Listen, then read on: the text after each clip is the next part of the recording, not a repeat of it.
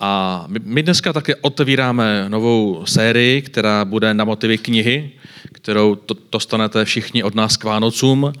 A jmenuje se ta kniha S ním. A není to ani o jídle, o tom, co sníme, není to ani o snech, o tom, o čem sníme. Jde o příběhy lidí, kteří ve své víře byli nějakým způsobem nespokojeni a ptají se na otázku, jak Bohu rozumět správně. Kniha s ním opisuje, že někdo z nás žije jakoby nad Bohem, někdo jakoby pod Bohem, někdo žije pro Boha a na závěr samozřejmě ten lék a to řešení je, je žít eh, s ním. A my vám nebudeme úplně říkat, co všechno v té knize je, jenom se budeme zabývat ve třech kázáních tím tématem a vy si potom můžete od 18. z té knížky číst a to zvědět se o těch příbězích a o těch postojích, o tom, že někdy stojíme tak jako kolem Boha, připadá nám, že to neúplně chápeme, že, že, že mu neúplně dobře porozumíme, ale, ale chceme být odvážní v tom si klást těžké otázky a nacházet Boha tam, kde opravdu je. Já mám dneska jenom takový úvod, kde právě budu mluvit o postavách, které byly nějakým způsobem zmatené, nebo právě se snažili za, za, zalíbit někomu jinému a někdo je musel omoct se vrátit zpátky na tu cestu. Víte, že mluvíme o víře a o Ježíši jako o cestě, která vede do nebe a že celý život se nám stává to, co nazýváme hříchem, to znamená, že z té cesty nějak vybočujeme z různých důvodů a proto tam máme kromě cesty, hříchu i to třetí slovo, to je pokání, kdy vlastně člověk zjistí, že ten jeho život směřuje nikam jinam a to pokání je, že se navracíme. Navracíme se zpátky na tu cestu a tohle je proces, který děláme celý život. A proto bych si přál, abychom se nebáli slov, jako je hřích, jako je pokání, obnovení, protože je to proces, který se nám děje v podstatě celý život. Pokud se tohoto procesu začneme bát a budeme si říkat, už jsme měli být někde jinde a proč se nám to pořád děje a, a neměl jsem být už lepším křesťanem, tak to jsou ty chvíle, kdy se nám právě může stát, že člověk najednou skončí v nějaké odbočce, protože se bojí si přiznat, ale já jsem se nějak úplně minul, já jsem úplně se někam odstřelil a, a ty důsledky potom jsou, že už nechodím do církve, už se bojím třeba křesťanů, protože bych musel něco přiznat. Přátelé, nebojíme se těchto témat. Nebojíme se hříchů, nebojíme se cesty, nebojíme se navracet, protože tak to je celý život. A za chvilku si přečteme asáž, která mluví, že, že i ti největší apoštolové se museli občas napomenout a ozbudit, protože byli na nějaké takové odbočce. Ale než si k tomu ostaneme, co by to byl za advent, kdyby jsme si nepřipomněli tu nejslavnější pasáž o tom, co se tenkrát stalo a máte-li sebou telefon nebo u Bibli bude to delší pasáž, pojďme si společně přečíst Lukáše druhou kapitolu od prvního verše. Kdo máte v Bibli aplikaci YouVersion, tak na vás teďka celý měsíc budou vyskakovat čtecí plány Advent 1, Advent 2 a Advent 8 z různých úhlů, takže tuhle pasáž budeme číst mnozí z nás vícekrát, ale je to ta nejkrásnější asáž o narození miminka Ježíše, kde, je, kde jsou dvě velké emoce. Je tam úžas a je tam zmatení. No tak si rozsvítíme.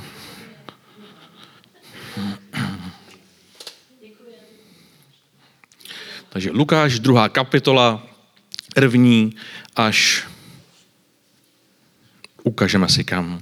Stalo se v o něch dnech, že vyšlo nařízení od císaře Augusta, aby byl po celém světě proveden soupis lidu. Tento první majetkový soupisek onal, když z Círy spravoval Quirinius. Všichni se šli dát zapsat, každý do svého města, také Josef se vydal z Galileje, z města Nazareta do Judska, do města Davidova, které se nazývá Betlém. Šel asi asi 70 kilometrů, kdybyste si chtěli představit, kolik těhotné ženy tenkrát oděly, bylo to kolem 70 kilometrů, pravděpodobně na, na více dní. mm, do, mě, do města, které se nazývá Betlem, poněvadž byl z domu a rodu Davidova, aby se dal zapsat s Marí, která mu byla zasnoubena a čekala dítě. Když tam byli, naplnili se dny a přišla její hodina, i porodila svého prvorozeného syna, zavinula jej doplenek a položila do jeslí, protože se pro ně nenašlo místo pod střechou. V té krajině byli pastýři pod čirým nebem a v noci se střídali u hlídkách, v hlídkách u svého stáda. Náhle při nich stál anděl páně a sláva páně se rozářila kolem nich. Zmocnila se jich veliká bázeň. Anděl jim řekl, nebojte se. Zvěstuji vám velikou radost, která bude pro všechen lid. Dnes se vám arodil spasitel, Kristus Pán v městě Davidově a toto vám bude znamením. Naleznete děťátko v plenkách, položené do jeslí. A hned tu bylo s andělem množství nebeských zástupů a tak to chválili Boha. Si představuju, když jim anděl říká, nebojte se, když tak prostě jdete tím životem, jste ve své práci a najednou se vám zjeví anděl a spoustu jeho omocníků a, a říkají vám, tak se hlavně nebojte, jo. Takový trošku pro, protimluv, ale, ale musel to být krásný moment. Sláva na výsostech Bohu a na zemi pokoj mezi plidmi. Bůh v nich má zalíbení. Jakmile andělé od nich odešli do nebe, řekli si pastýři, no tak pojďme do Betléma a podívejme se, co se tam stalo, jak nám ten pán oznámil. Spěchali tam a alezli Mary a Josefa, i to děťátko položené do jeslí. Když je zatřili, pověděli, co jim bylo řečeno o tom dítěti. Všichni, kdo to uslyšeli, užasli a tím, co jim pastýři vyprávěli. A Marie to všechno v mysli zachovávala a rozvažovala o tom. Pastýři se pak navrátili, oslavující a chválíce Boha za všechno, co viděli a slyšeli, jak jim to bylo řečeno.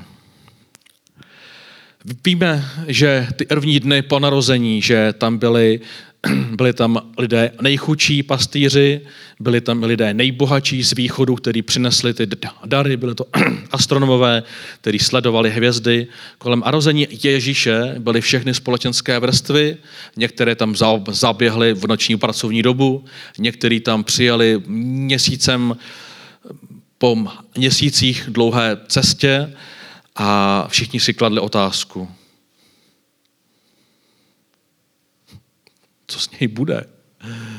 Co z něj bude? Je krásné vidět zázrak, ale je zvláštnější a proto tam je žasnout a být v rozpacích. Teď je to miminko. My, mnozí z nás, kteří ho tam tenkrát viděli, už se nikdy nedožili jeho dospělosti.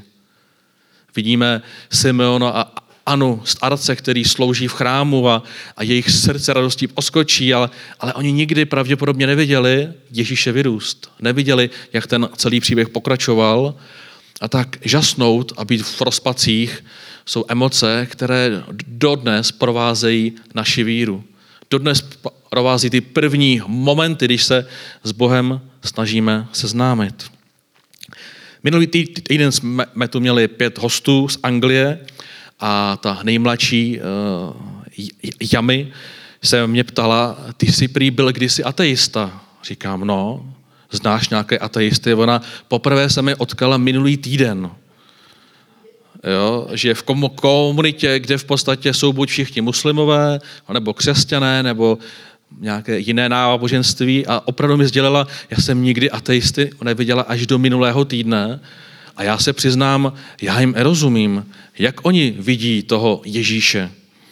A tak jsem se smál a, a, a říkal jsem jim, že každý správný ateista nemá problém s Bohem a s církví, on má především problém s tou svojí představou. Každý ateista má takovou představu o Bohu a takovou představu o církvi, že ji nikdo by nikdy následovat nechtěl. A tady ten obraz vzal někde ze školy, z rodiny, prostě ji někde vzal. Před měsícem jsem sdělil příběh, že můj David vzal svoji kamarádku na křesťanskou akci do, do Brna a já jsem se jí ptal, a ty jsi někdy slyšela o Ježíši? A ona, jo, jo, mě Aminka celý život říkala, že Ježíš byl takový dobrý týpek, ale pak měl nějaký pro, eh, problémy, tak se odstěhoval do Indie, tam měl několik žen, měl spoustu dětí, založil tam klan, který do dneska ovládá prostě hinduismus, no a pak normálně zemřel. A takovýho, takovou divnou postavu fakt nechci následovat. Říkám, taky bych nechtěl. A ona, no, že jo, tak proč to teda děláš? A většina z nás, ateistů nebo z nás bývalých, máme nějakou představu, máme nějaký obraz a ten obraz je tak hnusný, je tak ošklivý, že ho opravdu nemá cenu následovat. A, a tak se mě Java mi ptala, no a co byl ten tvůj obraz? Říkám, no ten můj obraz byl prostě starý dědeček, na obláčku, který už je starý několik tisíc let a vůbec nechápe, co se na té zemi děje. Všechno se mu vymklo z rukou, je úplně zoufalý, nikoho se nepam. A, a to já jsem přímo tam viděl ten obraz, jak, jak ten starý dědeček přichází ke mně a říká, a, a ty jsi kdo? Říkám, no já jsem Martin. Já víš, kolik je Martinů, jak se to mám pamatovat všechno. A, a takhle opravdu jsem tu postavu viděl živě a říkal jsem si, jak tomuhle starému pánovi někdo může věřit. Ty lidi se úplně zbláznili. A když pak přišly ty momenty, kdy jsem potkal některé lidi z církve, tak člověk zjišťuje, že je to všechno vlastně úplně jinak. Minulý týden jsem byl, nebo v podstatě v pátek jsem byl na školení, na školení předáků eh, z jedné fabriky, a tam jsem měl za úkol vyučovat o emocích a o identitě. A když jsme si potom u stolu říkali, a vy teda pracujete na té univerzitě, říkám, no tak jako trochu, a co ještě děláte? Říkám, no jsem pastor z církve. Taková ta scénka z filmu, jak oni jedli tu polívku, dva se zastavili, druhá se zastavila, teď tam ta voda se zastavila takový ten živý obraz, že se všechno kolem mě zastavilo. Já jsem přemýšlel, jestli mě teďka teda vyhodí, když to rozvěděli. Jo, několik vteřin to všechno takhle. A pak se ten život rozeběhnul dál, mě říkali, to se dneska dělá. Řekněte nám o tom něco. A měli jsme krásnou, krásný prozovor, krásnou diskuzi, kde oni přinášeli ty své příběhy, co oni si myslí o Bohu a o víře a, a jedna kolegyně, která mě vlastně ozvala, abych vyučil, říkala, no já se budu vdávat a já prostě nevím, jestli, jestli, jsem, jestli bych požádala někoho z církve, protože moje představy jsou, a teď tam řekla ty představy, říkám, fuj, to, do takové církve bych opravdu teda nechtěl chodit. A, ona, no, a ještě si myslím tohle. Říkám, no fuj, takovýho Boha bych opravdu nechtěl následovat. A znovu jsme se vrátili k tomu, že, že to, co my nechceme následovat, ne, není Bůh samotný, není Ježíš samotný, je, je naše představa, kterou jsme si jako lidé, jako Češi, ještě jsme v té části toho těch necírkevních lidí vytvořili. A ta naše výzva je umět vykreslovat Ježíše, vykreslovat víru, vykreslovat Bibli, vykreslovat, proč zpíváme ty písně a církev tak, aby lidé mohli říct, wow, tohle mi nikdo nikdy vlastně neřekl. Dělali jsme teďka anketu o náboženském smýšlení mezi mladou generací. Je to anketa, která se opakuje po deseti letech a je tam mnoho čísel, já miluju ty čísla, to procházím pořád. A vám řeknu aspoň tři, tři, které mě přišly zajímavé, že opravdových ateistů, kteří popírají boží existenci mezi středo, středoškoláky dneska, kolik byste typli? Uh. Je to 22%, 46% eh, podle kategorii Eh, kněze Halíka, to už se je jako český pojem, tak 46% jsou něcisté. A zbylých 30%, takže víc než, víc než opravdových ateistů, jsou ti, kteří věří v astrologii, v reinkarnaci, jakoby ty, řekněme, ohanské přístupy, že nějaké duchovno tu je, nějaké silně funguje, ale tam ten alíček byl takový jako mnoho různých náboženských směrů. To, co, a to třetí číslo, to, co nás zaujalo nejvíc, je, že byla otázka na štěstí. Jo, jestli mladí studenti prožívají štěstí a 45% uvedlo, že ano, což bylo o 10% méně než, než před deseti lety. Ale to za, zajímavé, co nás velmi radostně překvapilo, že, že v té sekci křesťanů bylo o 18% víc těch, kteří uváděli, že prožívají životní štěstí. A pro nás, protože těch křesťanů tam bylo obecně 9% a těch protestantů bylo necelé 1%. To necelé 1% vedle protestantských křesťanů zároveň bylo těch, kdo věří ve špagetové monstrum a více divností uvádět raději nechci, ale každopádně v tom vzorku ti, kdo uvedli, že jsou křesťané, tak uvedli o necelých 20%, že mají pocit životního štěstí. To nám ukazuje, že ti, kdo poznávají Ježíše opravdového, kteří se s ním setkávají, kteří žijou ty křesťanské disciplíny, mají ve svém srdci něco, co je vzácné a něco, co se snaží předávat dál. Naše série však nebude úplně o tom, eh, jak, jak otivovat nebo jak porozumět lidem, kteří ještě Boha neznají. Na to bude z velké části zaměřen právě příští rok, ale ta kniha se věnuje nám křesťanům. Máme my všichni už jen správné představy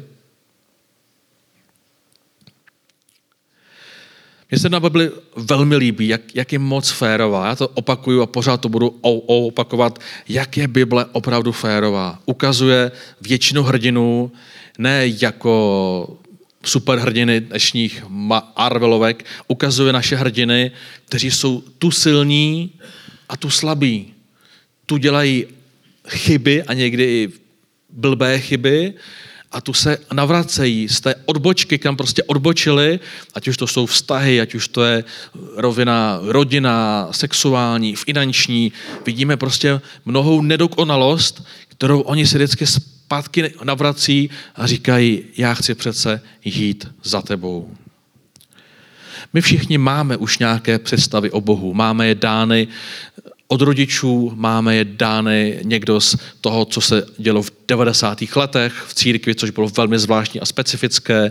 Někdo poznal Boha teprve nedávno a všichni toho Boha máme. Kdybychom ho možná nakreslili, možná bychom tu měli 50 různých bohů, 50 různých postav, protože každý jsme s ním prožili něco jiného. Něco by měli společné a něco by měli velmi různé, ale Bible ukazuje velmi férově na různé lidské slabosti.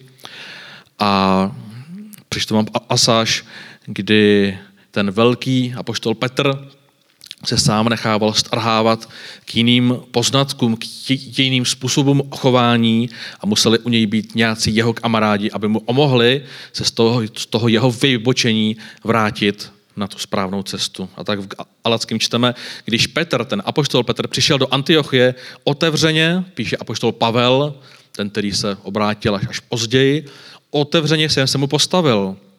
Jeho chování bylo odsouzení hodné, Nej, nejdříve totiž jedl z pohany, jak jsme se domluvili, ale když dorazili Jakubovi lidé, začal se držet zpátky, odděloval se, předstíral, protože se bál. Protože se bál. Tady se píše obřezanců, bál se těch židů, kteří nebyli spokojeni s tím novým křesťanstvím, s, tím, s tou novou cestou. A i Petr dostal jednoho dne strach. Stejné divadlo začaly hrát i ostatní židé, až se tím pokrytectvím nechal strhnout i Barnabáš. Arnabáš je vlastně duchovní učitel Pavla. A když jsem uviděl, jak pokulhávají za pravdou Evangelia, řekl jsem Petrovi předevšemi. A pro nás už není ostatné, co Petr, teda co Pavel řekl Etrovi předevšemi. Je podstatné to, že celý život procházíme momenty, kdy se něčeho bojíme, kdy něčemu nerozumíme a kdy balancujeme ezitou situací, kterou na, nazývala Marie žasnu,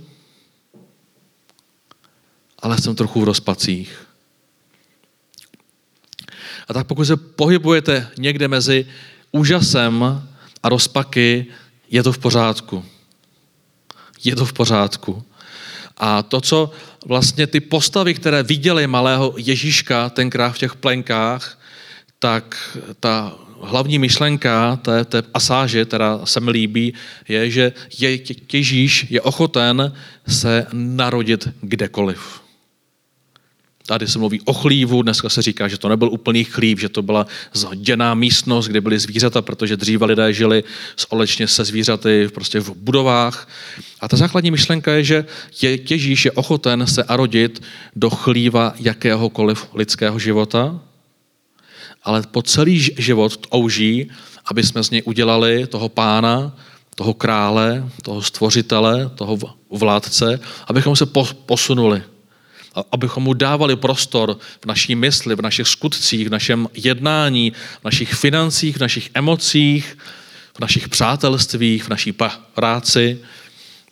Ale základní myšlenkou a rození malého Ježíška je, a rodím se do jakéhokoliv chlíva, do jakéhokoliv problému, do jakékoliv situace tvého života a budu se do tvého chlíva vracet klidně celý život, ale pojďme vytvářet víru, kde se Ježíš bude moct stát pánem, králem, přítelem, otcem, když jsme ti jeho děti. A my se teď pustíme v ideo desetiminutové, které ukazuje, jak takový přerod mysli eh, může být někdy komplikovaný. Je to příběh z kapitole The Chosen a je to setkání Ježíše s Nikodémem. Nikodém je z našeho pohledu jakoby věřící člověk, je to právě žid, je, je to muž, který, ještě počkáme, který je v známým učitelem Bible v celém tom státě, v celém tom království Izraele, ale když se potkává s živým Bohem, s Ježíšem, tak balancuje mezi tím, jestli prožívá spíš úžas, anebo jestli prožívá rozpaky. A my se na to teďka spolu podíváme.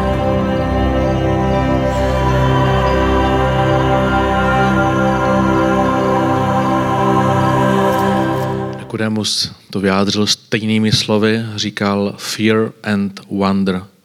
Co cítíš? Cítím strach a cítím úžas. To je to, co nás provází po celý náš život, že přicházíme do situací, kterým úplně rozumíme, ale zároveň víme, že někde v ozadí je úžas, radost, očekávání. A to je, k čemu vás chceme vyzvat tento prosinec, tento, tento advent. Dovolit Bohu, aby vstoupil do některých našich strachů, do některých našich představ, a v podstatě tím dokončíme eh, téma, které jsme začali v lednu. Jestli si někdo zomenete, ale letošní leden jsme začali s tématem takzvaného unlearningu, od naučení. A to je to, že celý nový zákon pro to, aby se lidé mohli otevřít Bohu, aby mu mohli lépe porozumět, tak předtím, než se to zvěděli něco nového, tak se potřebovali odnaučit něco starého. A poštol Pavel proto, aby mohl vstoupit do nového myšlení, tak musel na tři dny oslepnout. A poštol Petr proto, aby přijal, že, že Bůh nepřijímá pouze Židy, ale všechny lidi na světě, musel prožít zjevení, kde třikrát viděl to stejné, lidé museli přijít z jiného města, museli ho vytáhnout za kabát, museli ho přivést do, do jiného města, kde uslyšel jiný příběh že Bůh se chce od, od toho jeho věku zjevovat nejenom Izraelcům, ale celému světu. A tak ukončujeme rok a já se vracím tam, kde jsme ho započali, za, za že někdy se potřebujeme něco odnaučit, něco, co nás drží, něco, co jsme přijali, co kdysi možná fungovalo, ale dnes už to možná nefunguje kdy si potřebujeme dát odvahu, že, že neprožívám s Bohem některé věci, které On jasně zaslibuje a ze kterých jsem dřív byl v úžasu, ale dneska už nejsem.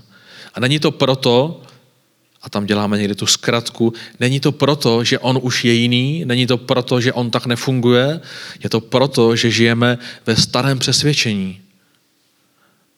Že žijeme v poučkách, které fungovaly dřív, ale dnes už nefungují.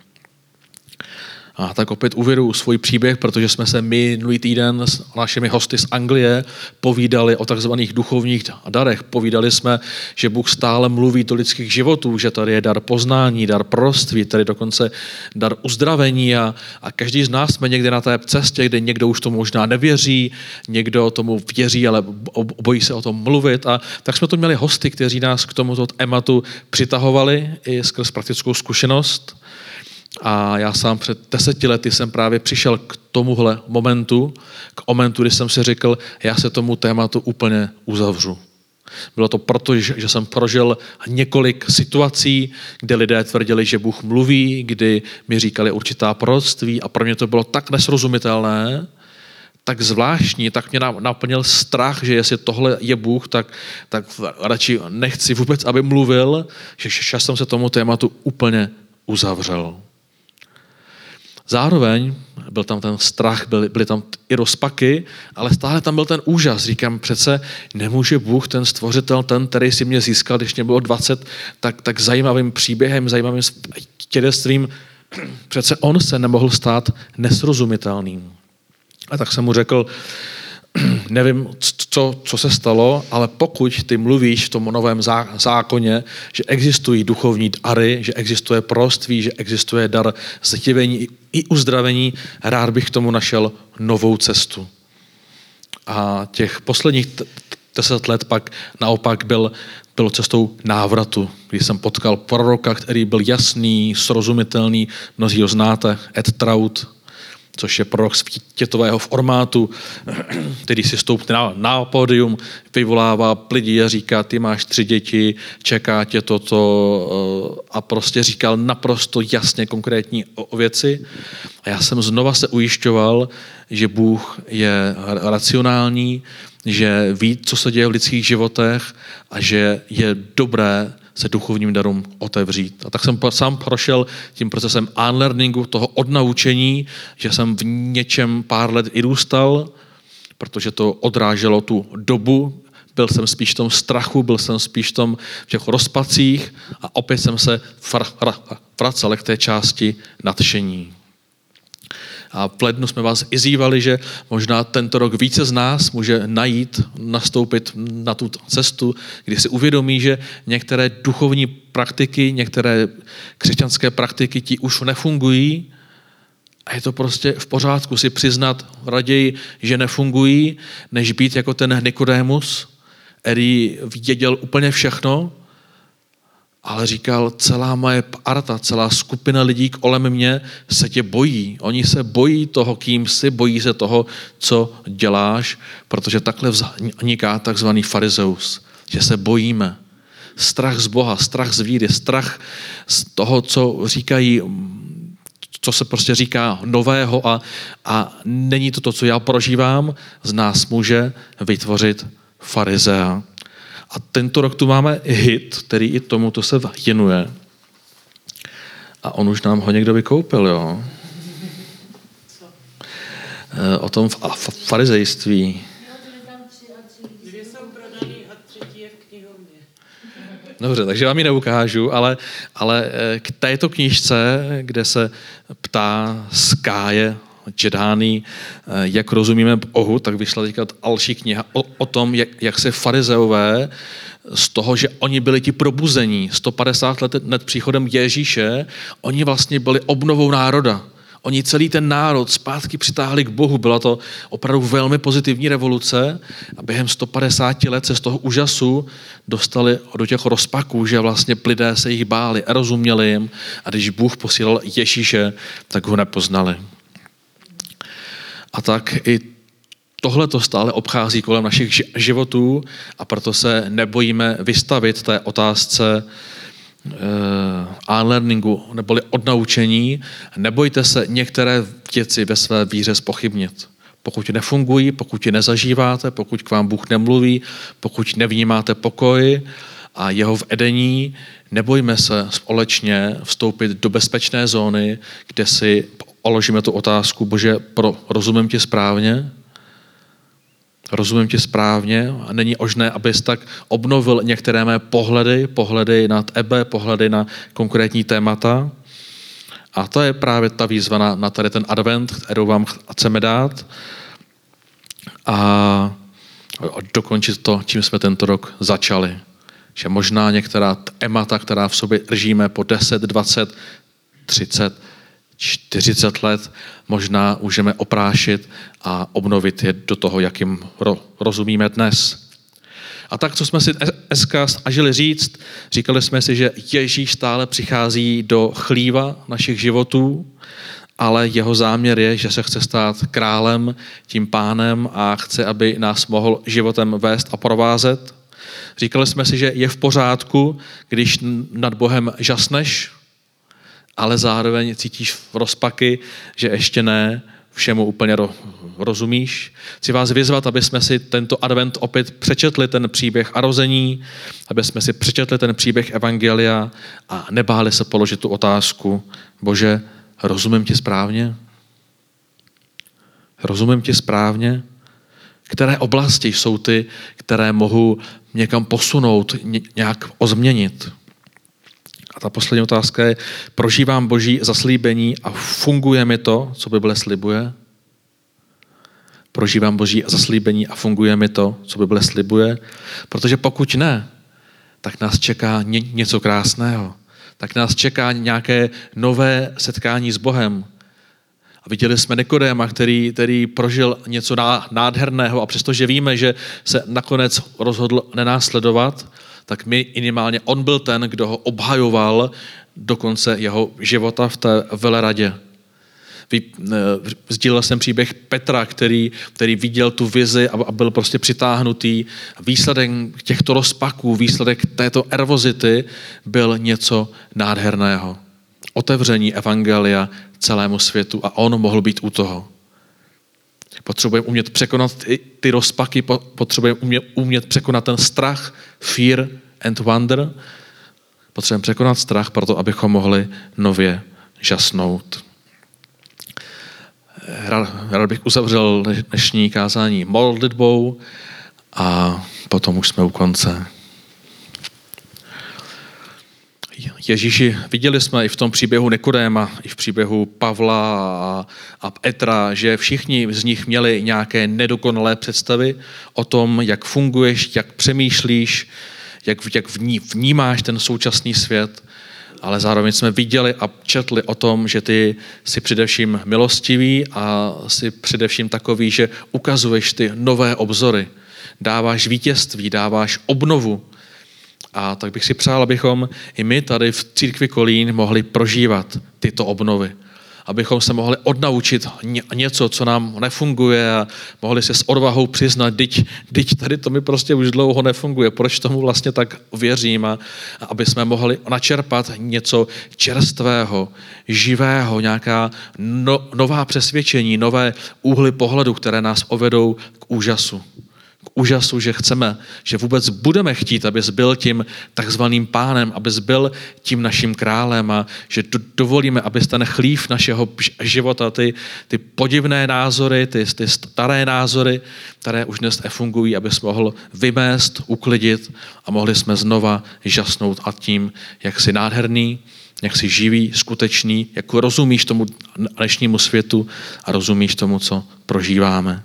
Tak tě ale zvu do naší církve, do našich myslí, do našich srdcí a prosím, jednej s námi, ukazuj nám, co je potřeba posunout, odnaučit se a dej nám milost, abychom měli nové čerstvé zážitky a mohli žasnout. Amen.